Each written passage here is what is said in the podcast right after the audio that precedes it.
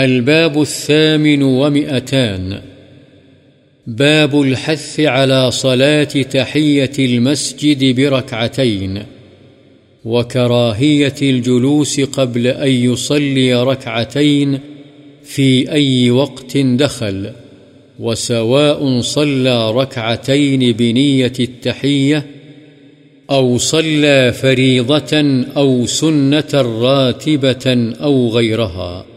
تحیت المسجد کی ترغیب اور دو نفل پڑھنے سے پہلے مسجد میں بیٹھنے کی کراہت، چاہے کسی وقت بھی داخل ہو۔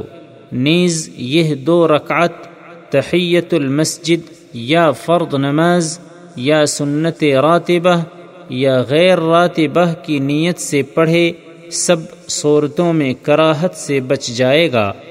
عن ابی قتادہ رضی اللہ عنہ قال قال رسول الله صلى الله عليه وسلم: إذا دخل أحدكم المسجد فلا يجلس حتى يصلي ركعتين، متفق عليه۔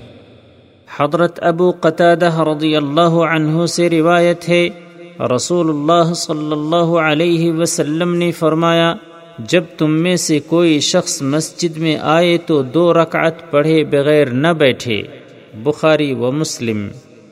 وعن جابر رضی اللہ عنہ قال: اتیت النبی صلی اللہ علیہ وسلم وهو في المسجد فقال: صل رکعتین، متفق علیہ۔